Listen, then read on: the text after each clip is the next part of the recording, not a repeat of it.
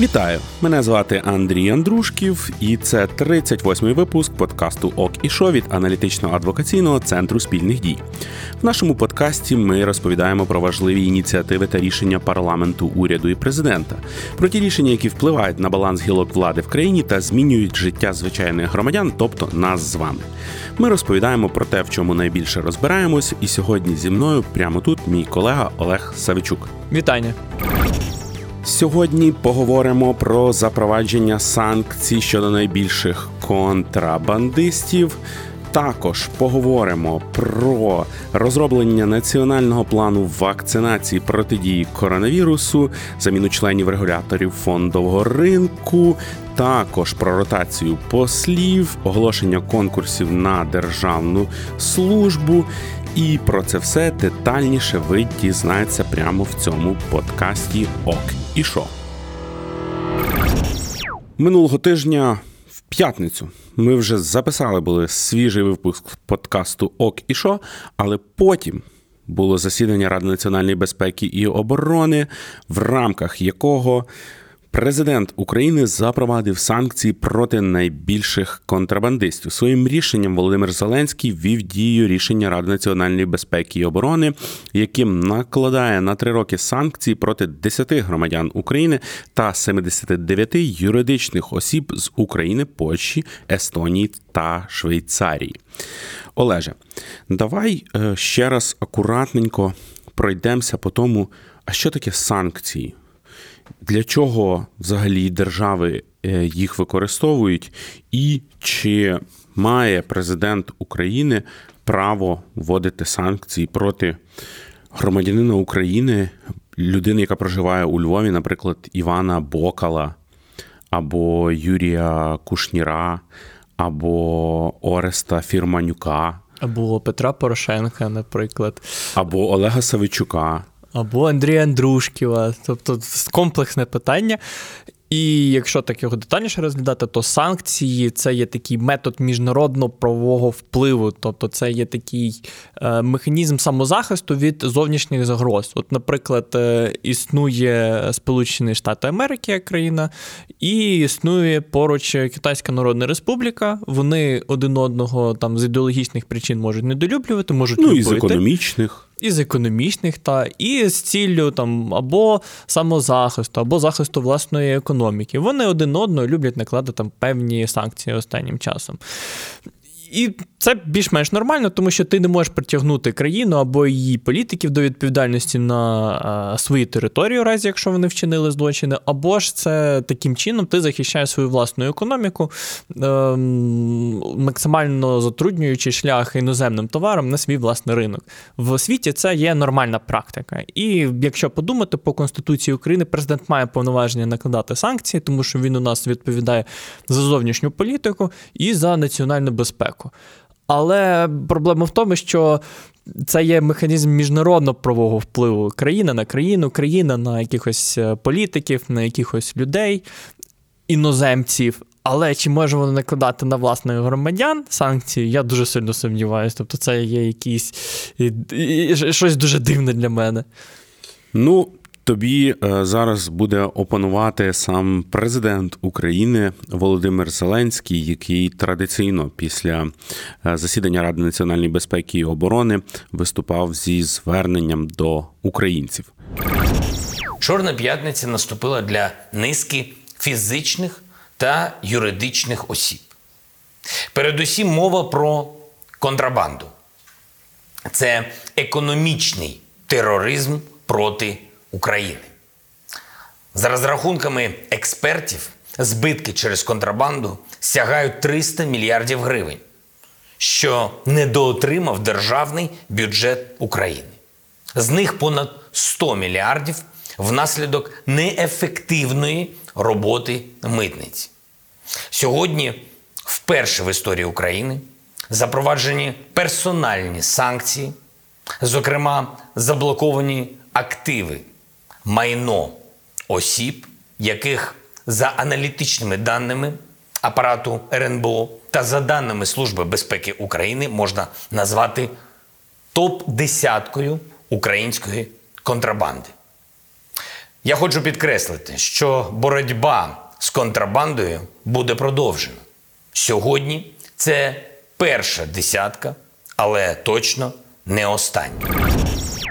Олеже, але якщо мені не зраджує пам'ять, то боротися з економічним тероризмом в нас е, є інші інституції, не лише президент України е, мав би цим займатися. В нас е, з контрабандою мали би боротися структури, які уважно слідкують про те, як товар пересікає кордон України, як він розмитнюється, чи заїхало дві фури металобрухту, і чи в якийсь момент вони не перетворилися на оргтехніку, наприклад, або мобільні телефони, або не стали дорогоцінними металами, тощо, тощо, тощо. Для чого президенту пхатися туди, де і так вже існують, нормально працюють і державою забезпечені цілі структурні інституції? Це настільки комплексне складне питання, що одним реченням не обмежитись, наскільки багато порушень, принаймні, на мою думку, було здійснено. По-перше, е, як ми завжди починаємо з сумнівних рішень президента, е, воно є неконституційним, а в даному випадку воно є ще й незаконним. Такий рідкісний для України випадок, коли суперечить і закону, і конституції. Оскільки по конституції у нас все ж таки є суди, є презумпція невинуватості, яка полягає в тому, що особу неможливо притягнути до відповідальності в разі, якщо не встановлено, що вона винна рішенням суду. Відповідно, президент трошки перебрав брав на себе повноваження інших органів, плюс навіть по закону про санкції, які, як на мене, є такий дуже дуже сумнівний, так як він виписаний. Санкції проти громадян власних можна накладати лише у випадку, якщо вони є терористами. Тобто, виходить, що ці люди або є терористи. Або вони є контрабандисти. Якщо вони не є терористи, то навіть по закону їх не можна було притягати до відповідальності, так як це зробив президент. Ось з другої точки зору, у нас існує ціла плеяда, величезна плеяда органів правопорядку, там є Національна поліція, Служба безпеки, НАБУ, ДБР, є прокуратура, є суди, тощо, тощо, тощо. А президент просто власним рішенням отак от взяв, перебрав на себе їхні функції і сказав: ви тепер е, окремо, я тепер тут суд, я тепер е, е, несу меч справедливості і буду притягати до відповідальності тих, кого я вважаю, що вони є винними. Як на мене, це теж неправильно. Ну, це якийсь е, дуже такий марвелівський е, сюжет. Е, Володимир Олександрович десь змайстрував собі оцю перчатку влади, та, і помістив туди ці камені безкінечності і владарює всадив туди членів РНБО і від їхнього імені каже, що я тут е, закон. Знаєш, як суддя Дред е, в коміксі і в фільмах I am the law. Так само і Володимир Олександрович Зеленський. Um... Ні, Тут мені більше якраз оця аналогія з з каменями безкінечності, що один оцей е, звук е, пальцями, один клік е, пальцями і половину контрабандистів проєктів вже під санкціями. І власне мене питання: чому саме ці 10 людей потрапили до цього списку? Чому саме 10 питання? Якщо їх там не знаю, сотні, тисячі, мільйони, не знаю, то це питання до митниці і до е, правоохоронних органів. Але окей, чому топ 10 чому не топ 11 Чому саме ці люди? Яким чином здійснювалося рейтингування? Е, Яким чином до цього дотичне СБУ? Плюс по слухам, я не знаю, я там не був. Кажуть, що на засіданні РНБО взагалі йшлися торги стосовно того, кого включити в цей список, кого не включати, кого додати, кого забрати. Відповідне питання, тобто, у нас. Е, Президент забрав на себе функцію суду, тобто він буде здійснювати у нас тепер кривосуддя. Але це і не просто кривосуддя, це вибіркове кривосуддя, коли ми цих притягаємо, а цих не притягаємо. За цих ми домовились, а за цих ми не домовились. Ну, знаєш, бере на себе вади тої судової системи, яка у нас є. Окей, що тоді? Будуть робити, на твою думку, панове Альперін, Кравченко, Чудаков, Дідух, чи там вже е, згадуваний мною пан Бокало, Кушнір, вони мають сказати Володимир Олександрович, ваші претензії до нас вони не обґрунтовані. Ми йдемо з вашим е, указом, е, з цим рішенням Ради національної безпеки і оборони в Верховний суд, так? І будемо казати вам, що ви не праві. Ну, в принципі, є кілька шляхів, такі, які я придумав, е, і як би я діяв. І, Знову ж таки, це е, з правової точки зору. Хто знає, як там е, будуть діяти в українських реаліях ці всі речі, але в ідеалі, в ідеалі ці люди могли б звернутися до Верховного суду, оскільки Верховний суд у нас є першою інстанцією, яка розглядає оскарження указів президента. І відповідно Верховний суд міг би сказати, що або президент перевищує свої повноваження, або в законі про санкції такого не написано, або це не обґрунтовано, тощо, тощо. Але питання, чи він буде це робити, тому що по попередніх рішеннях е, по людях, яких на яких так само наклали санкції громадян Ти маєш України. на увазі панів Козака, Медведчука та інших тих, От які були список, в першій так. хвилі санкцій Володимира Зеленського проти українського громадян. От по них вже було перше рішення одне, де Верховний суд погодився з аргументацією, можливою відсутністю аргументації президента, і не став особливо вдаватися в подробиці цих санкцій. Тобто... Добре, але ж є ще в нас е, головний представницький орган влади, Верховна Рада, і там е, депутати Верховної Ради можуть сформувати запит до Конституційного суду щодо рішення президента. І сказати, щоб Конституційний суд уже сказав, чи в межах повноважень я більше скажу, це може зробити не тільки народні депутати через е, конституційний запит, і може це зробити і громадянин просто. Ем, якщо він отримує рішення Великої Палати Верховного суду, як я розумію. І Конституційний суд теж міг би сказати, що у президента немає таких повноважень, є права людини, є баланс влад, є суд, є презумпція невинуватості, є така книжечка, називається Конституція, яку треба дотримуватись. Але тут в мене є сумніви, оскільки після рішення по електронному декларуванню Конституційний суд фактично нічого не робить в нас. Його робота, як на мене, паралізована двох суддів Конституційного суду президент в неконституційний спосіб позбавив повноважень, так само посилаючись на питання національної безпеки, що, мовляв, ох, цих суддів призначив Янукович, які вони погані. Якщо їх призначив Янукович, то вони е, погані, вони представляють небезпеку для України, тому їх треба в неконституційний спосіб позбавити повноважень. Так само він.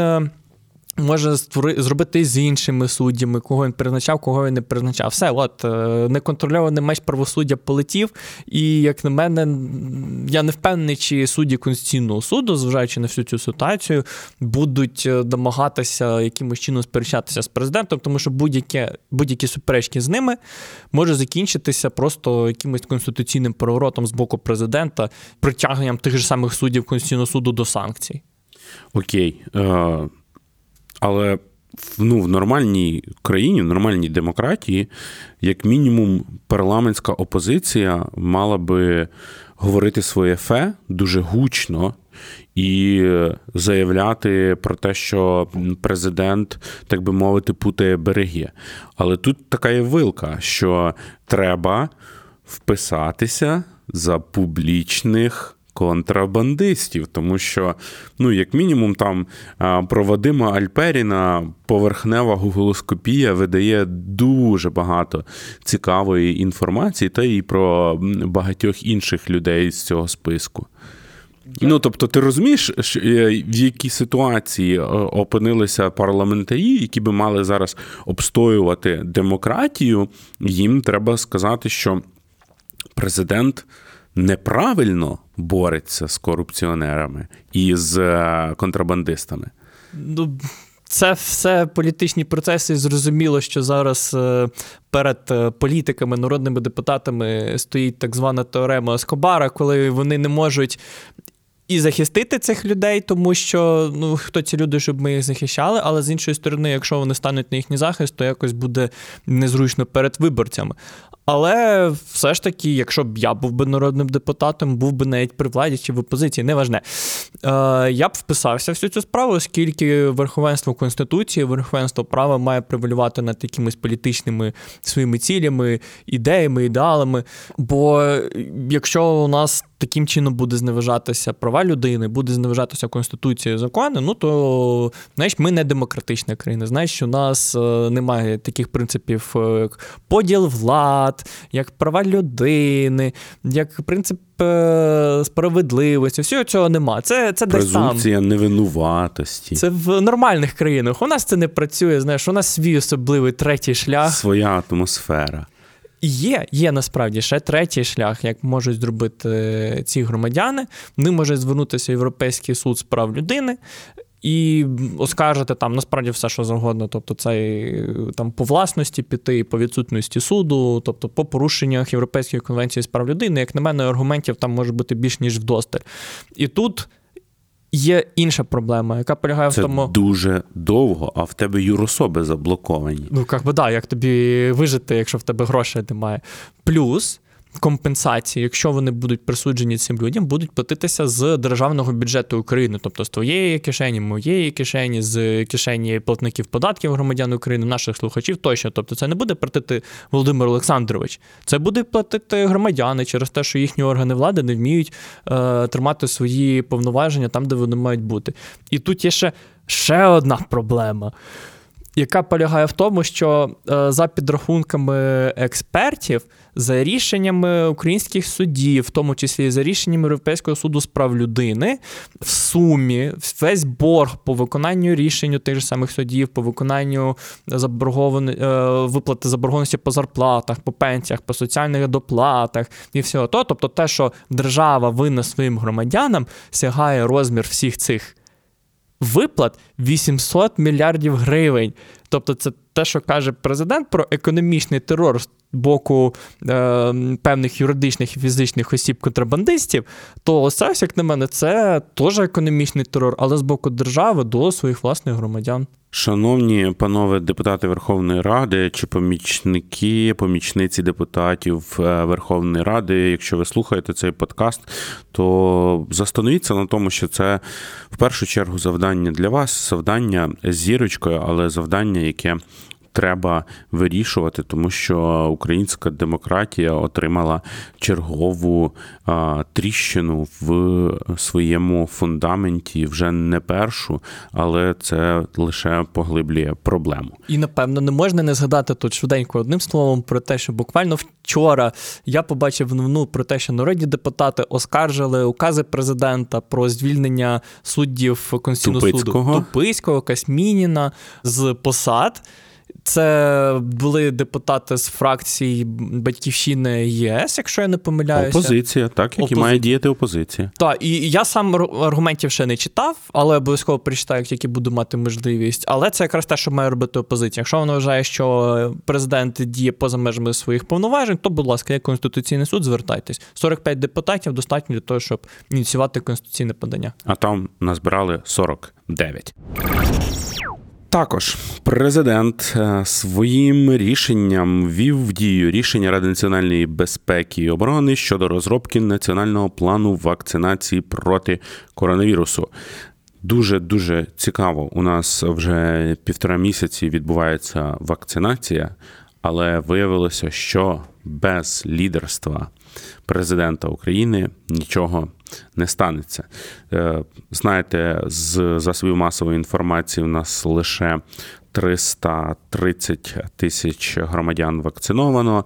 Двоє громадян отримали дві е, порції вакцини і отримали вже антитіла, і ніякий вірус е, китайський їм не страшний.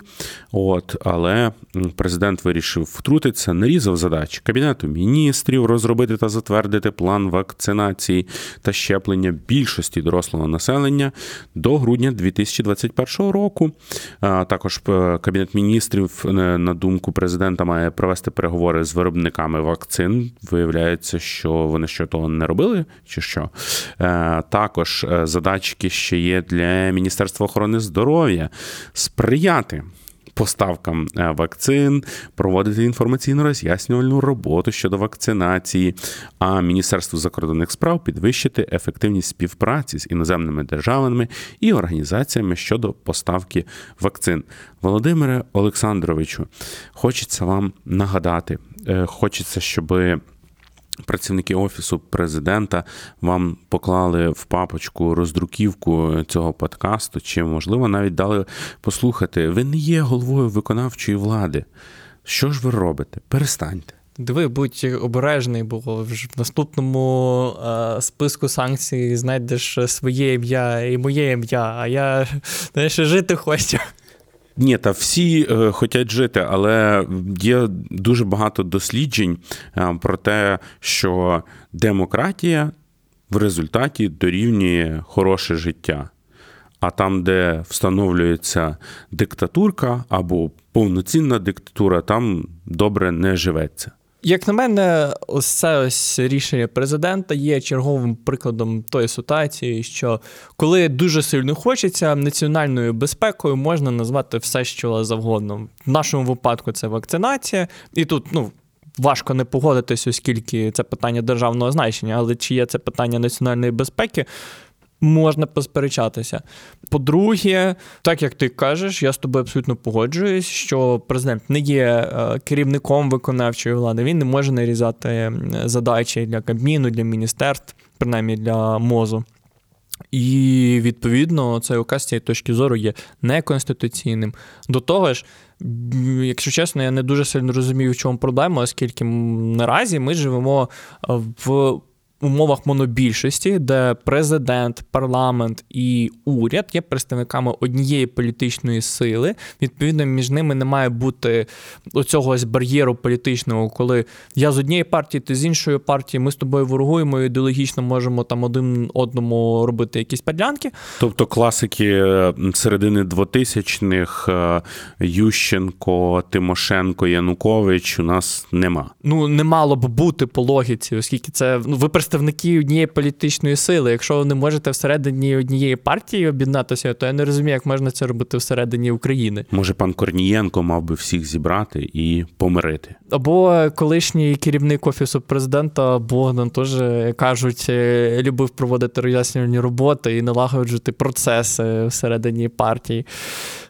Але так як воно робиться зараз, ну це дуже неправильно, оскільки у нас є прем'єр, є уряд, які несуть відповідальність за вакцинацію і за взагалі втілення медичної політики. Є Міністерство охорони здоров'я, є пан Степанов, є пан Степанов, який відповідальний за весь цей напрямок. Тому, якщо є до когось питання, то власне до цих от людей, і вони мають брати на себе питання лідерства. Бо те, що робить президент, лідерством не назвеш. Це швидше, знаєш, я дав указ. Е, абсолютно поверхневий. Зробіть вакцинацію і зробіть, щоб все було добре. Якщо все буде добре, я скажу, що це я молодець, е, оскільки я очолив цей процес. А якщо все буде погано, то ти скажеш, а а я тут до чого? Я зробив все, що міг. Більше робити нічого не зміг. Ну тут мені напрошується аналогія з е, періодом, коли в київському Динамо рішення про те, хто виходить на матч на поле в тому чи іншому випадку випадку приймали не головні тренери, а власники команди, і чим воно все закінчилося? Відсутністю Єврокубків е, в Києві, не або Попаданням в Єврокубків лише в осінній період і ніякої весни, ніяких е, плей-офів, там ні в лізі чемпіонів, ні в лізі Європи, відсутності чемпіонств, кубків і і всього всього іншого. Тобто Кожен має бути на, на своєму місці, бо в результаті, коли ти пхаєшся в чужу роботу, коли ти намагаєшся, будучи власником, визначати не знаю, стратегії на матч, кадровий добір робити, це має результатом дуже погану історію. І я думаю, що президент, який, як ми знаємо, з його інстаграму слідкує за футбольними матчами, як мінімум національної збірної і топ команд е, українського чемпіонату формату, мав би, напевно, провести собі в голові цю аналогію. Я знаю іншу аналогію історична. Історична довідка. Був такий е, король у Франції, е, Людовік XIV. Король Сонце. Кажуть, що якось, коли він прийшов в стіни парламенту, а парламент діє від імені короля і від імені держави, Людовик 14 сказав, що держава це я, маючи на увазі, що парламент діє від імені короля і від імені короля, і відповідно представляє його волю. Так само і в нас виходить, що президент у нас тепер є, і керівником нас безпеки зовнішніх відносин, є урядом. Є тепер і судом, як ми вже бачили по санкціях. Скоро буде приймати закони, вже навіть і нам парламент не буде треба. Можливо, буде указ про заміну лампочки в якомусь будинку в Оболонському районі міста Києва, оскільки мер Кличко з цим не справляється. Треба вольове рішення президента, щоб замінити цю кляту лампочку. Бо у нас видно інакше не робить. У нас робить тільки так. Ну, в будь-якому випадку, як ми знаємо з історії, воно все одно зламається, тому кожен має відповідати за своє. Ще одне рішення президента Володимир Олександрович Зеленський змінив членів регулятора фондового ринку. Своїм рішенням Президент України звільняє з посад трьох членів регулятора фондового ринку, призначає на їхнє місце чотирьох нових: Іраклія Барамі, Юрія Бойка, Юрія Шаповала, Ярослава Шляхова. От, е, окрім того, що зразу перша думка про те, що в команді президента, коли він е, представляв її ще в якомусь дуже далекому 2019 році е, в програмі Право на владу, там були навіть окремі е, люди, членкині команди, які відповідали за питання, які стосуються там різноманіття, рівності, гендерного балансу, і е, якось воно не дуже проявляється в роботі президента, е, в призначеннях президента. От. А з іншого боку, ну це такі, це таке маркер е, на полях. А з іншого боку, е, хотілося би звернути увагу на те, що Конституційний суд України той самий Конституційний суд України визнав державні регулятори органами виконавчої влади. Тому призначати їхніх керівників має Кабінет міністрів. Має бути засідання, пан Шмигаль має на ньому головувати, має бути голосування членів Кабінету міністрів, має бути рішення. Відповідно, у разі, якщо громадяни України юридичні особи, на яких вплине рішення членів регулятора фондового ринку в майбутньому, вони можуть звернутися до Конституційного суду і сказати, а що це за люди нам рішення виносять? Хто їх туди поставив і чи мав він на це право? По-хорошому, та, воно десь так і могло б виглядати. І в Сполучених Штатах була подібна ситуація. В принципі, в будь-якій демократичній країні, ну скажу, не будь-яке, а в більшості, скажімо так, е, в демократичних країнах існують державні регулятори. Це є незалежні органи, які е, є такими переговорниками, скажімо, між ринком якимось і споживачами. Наприклад, в нашому випадку от у нас є НКРЄКП, яке займається енергетикою і комунальними послугами. Тобто, це між ринком газу, гарячої води, гарячої води, там світла, і все такого. електроенергії, тобто. І і нами, громадянами, які за це платять гроші за комунальні послуги, то що мали б знаходити таку зважену позицію і встановлювати там тарифи певні, так щоб і тим було Е, не задорого платити, і щоб ціни розорилися, бо інакше якби, буде колапс ринку так само. І в Сполучених Штатах Америки одних е, в одному із таких регуляторів в якийсь дуже сумнівний спосіб призначили членів такого регулятора. Потім це оскаржили, і Верховний суд сказав: знаєте, да, тут є питання, є проблеми, і от цих от чуваків призначили неправильно, неконституційно. І це поставило під питання не просто чому ці люди перебувають в е, цьому органі, чому вони ці рішення приймають. А загалом діяльність цього органу на весь період, поки ці люди були в складі державного регулятора. І прийшлось потім заднім числом, вже коли правильно призначили цих працівників, приймати ті ж самі рішення. Це зайняло купу часу, купу можливостей. Було згаяно але це так як мало би діяти. І так само і в нас. Якщо хтось оскаржить до Конституційного суду, якщо хтось буде настільки принциповий, як вистратить на це купу часу і грошей, Конституційний суд, як на мене, може сказати, що президент, е, знаєте, знову порушує Конституцію, знову перебирає на себе функції уряду.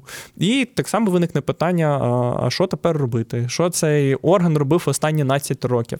Фактично, своїм рішенням Володимир Зеленський він помножує нормативну правову ентропію довкола нас, довкола громадян, і просто створює хаос. Можна згадати не тільки Володимир Олександрович, а як на мене, почав цю практику Петро Олексійович, який в після 2014 року, коли була змінена редакція Конституції, ми з президентської республіки перетворилися на парламентсько-президентську, е, закрив очі на те, що по конституції у нас одне, а в законах у них у нас написано інше. Я дію відповідно до того, що записано в законах. І так і само. От голова НКРЄКП з попереднім місцем роботи відомо в якій юридичній особі. Е, обраний за конкурсом, до речі, не критика конкурсів, критика того, що е, які б конкурси не були, якщо влада захоче зловживати, то вона буде зловживати, і ми будемо мати досить негативні наслідки. Так само і для фондового ринку, якщо е, керівники регулятора, члени регулятора фондового ринку будуть призначені в дуже сумнівний спосіб, не на основі свого професійного бекграунду, своїх навичок будуть відібрані але лише на основі своєї вірності або там якоїсь партійної належності, або по знайомствах, ну то знаєш, у нас фондового ринку як не було ніколи, зараз немає, і в подальшому не буде, тому що наш він, в принципі, нам треба. Я нагадаю, що ви слухаєте подкаст ОК і Шо від аналітично-адвокаційного центру спільних дій.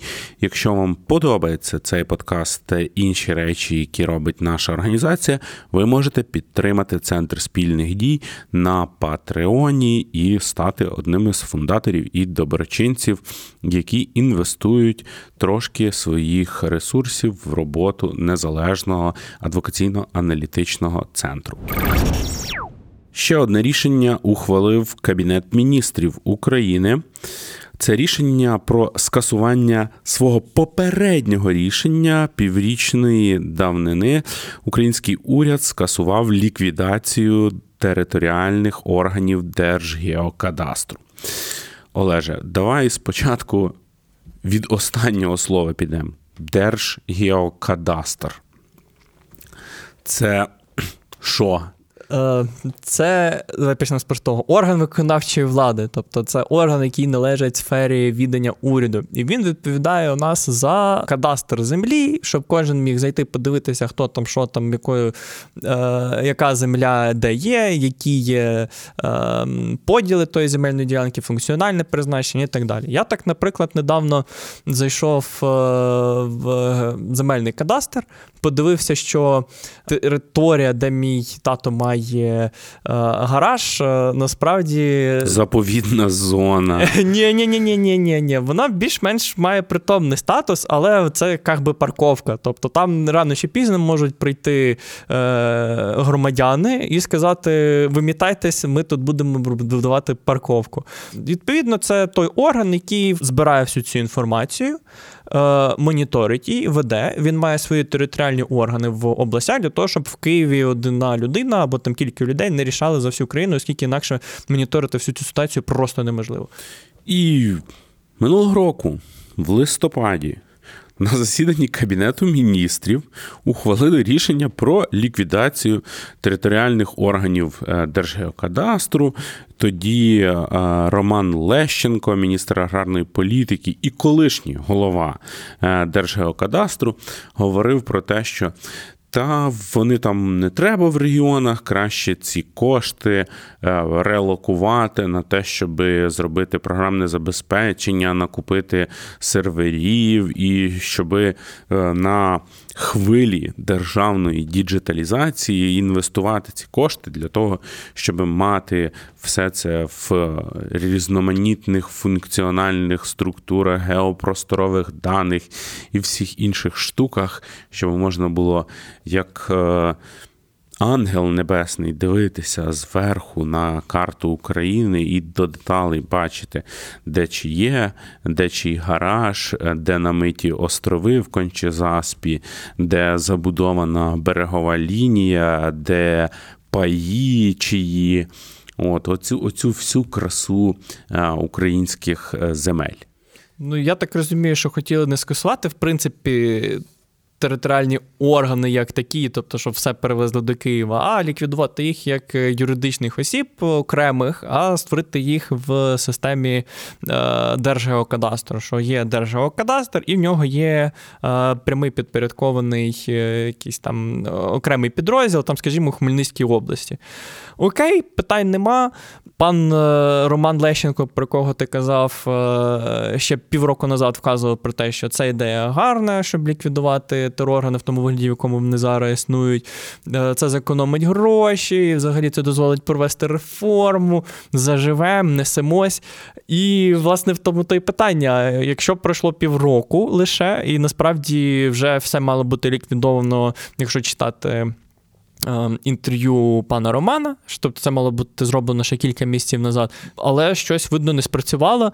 Дали задню, чомусь тепер скасували своє рішення, чому не зрозуміло, і питання досталості державної політики, як таке може бути? Ну можливо, причиною тому є е, недавня новина про те, що Служба безпеки України викрила схему зловживання чиновниками Держгеокадастру. Але якраз аналогічні новини були по територіальних органах про те, що вони зловживають, вносять некоректну або якусь там корупційну інформацію, беруть участь в корупційних схемах.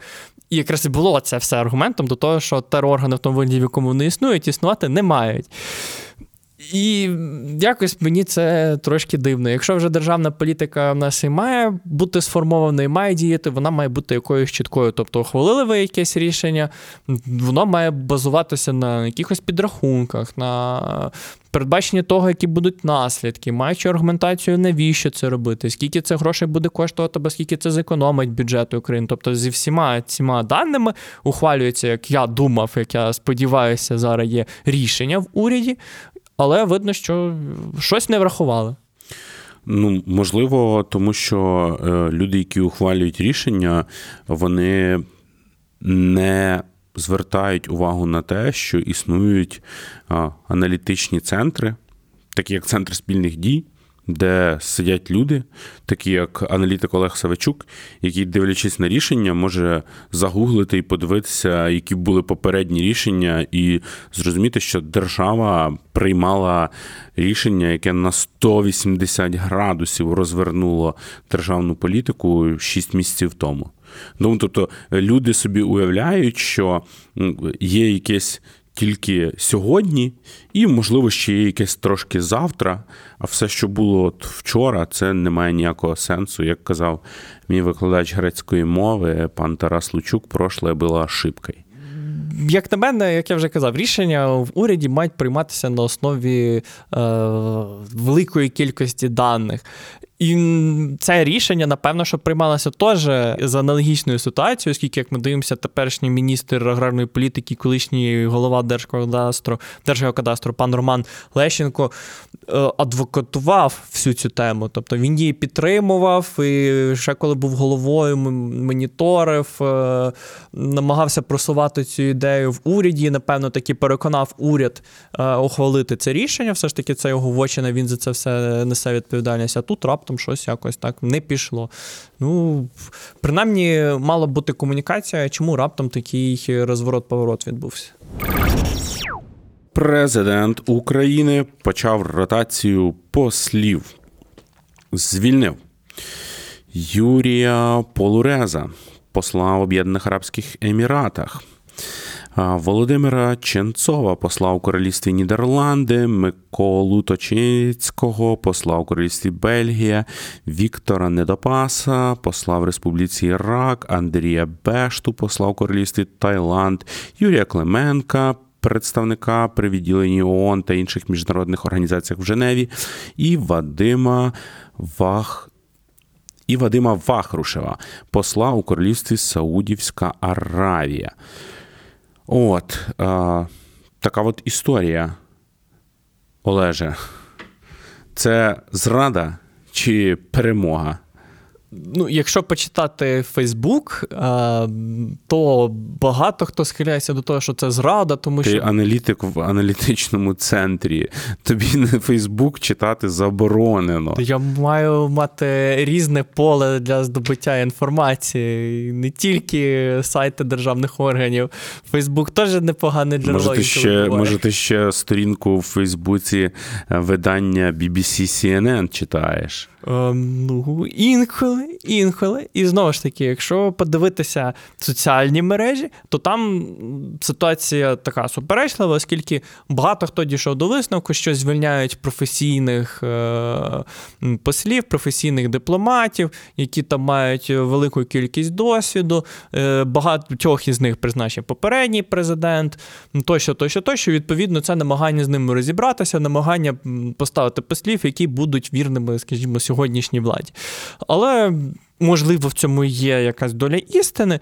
Водночас, якщо почитати закон про дипломатичну службу, то там передбачений принцип ротації, який передбачає, що е, дипломатичні службовці за кордоном можуть перебувати не більше 4 років, а у країнах з е, сумнівним кліматом і сумнівною політичною військовою ситуацією до 3 років. Тобто 3-4 роки, е, скажімо, посол України в умовній Великобританії посидів. Дякуємо до побачення. Ротація. Це так, як е, у нас по закону, і так, як роблять демократичні країни, Сполучені Штати Америки, в тому числі, які весь час ротують своїх послів. І хоча українські ЗМІ пов'язують. Цю ротацію зі зміною якогось політичного вектору, або там ставлення до України, тощо, тощо, можливо, в цьому теж є доля істини, але ротація є ротація. Один посол прийшов, його замінили через певний час, прийшов інший. І це дозволяє побудувати, по-перше, таку аполітичну е, дипломатичну службу, по-друге, професійну. По-третє, дозволяє не зростатися дипломату разом з країною, де він перебуває, щоб там, умовно, людина не прожила 15 років. 15 років це все ж таки дуже довгий строк.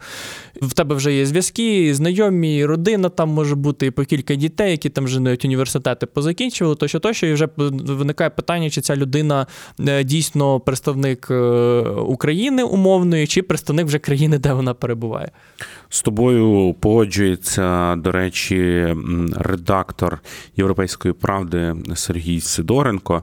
Він е, днями опублікував якраз статтю на Європейській правді про ротацію послів. Дуже рекомендуємо вам читати європейську правду. А сайт BBC CNN не рекомендуємо читати, тому що це інформаційна помийка.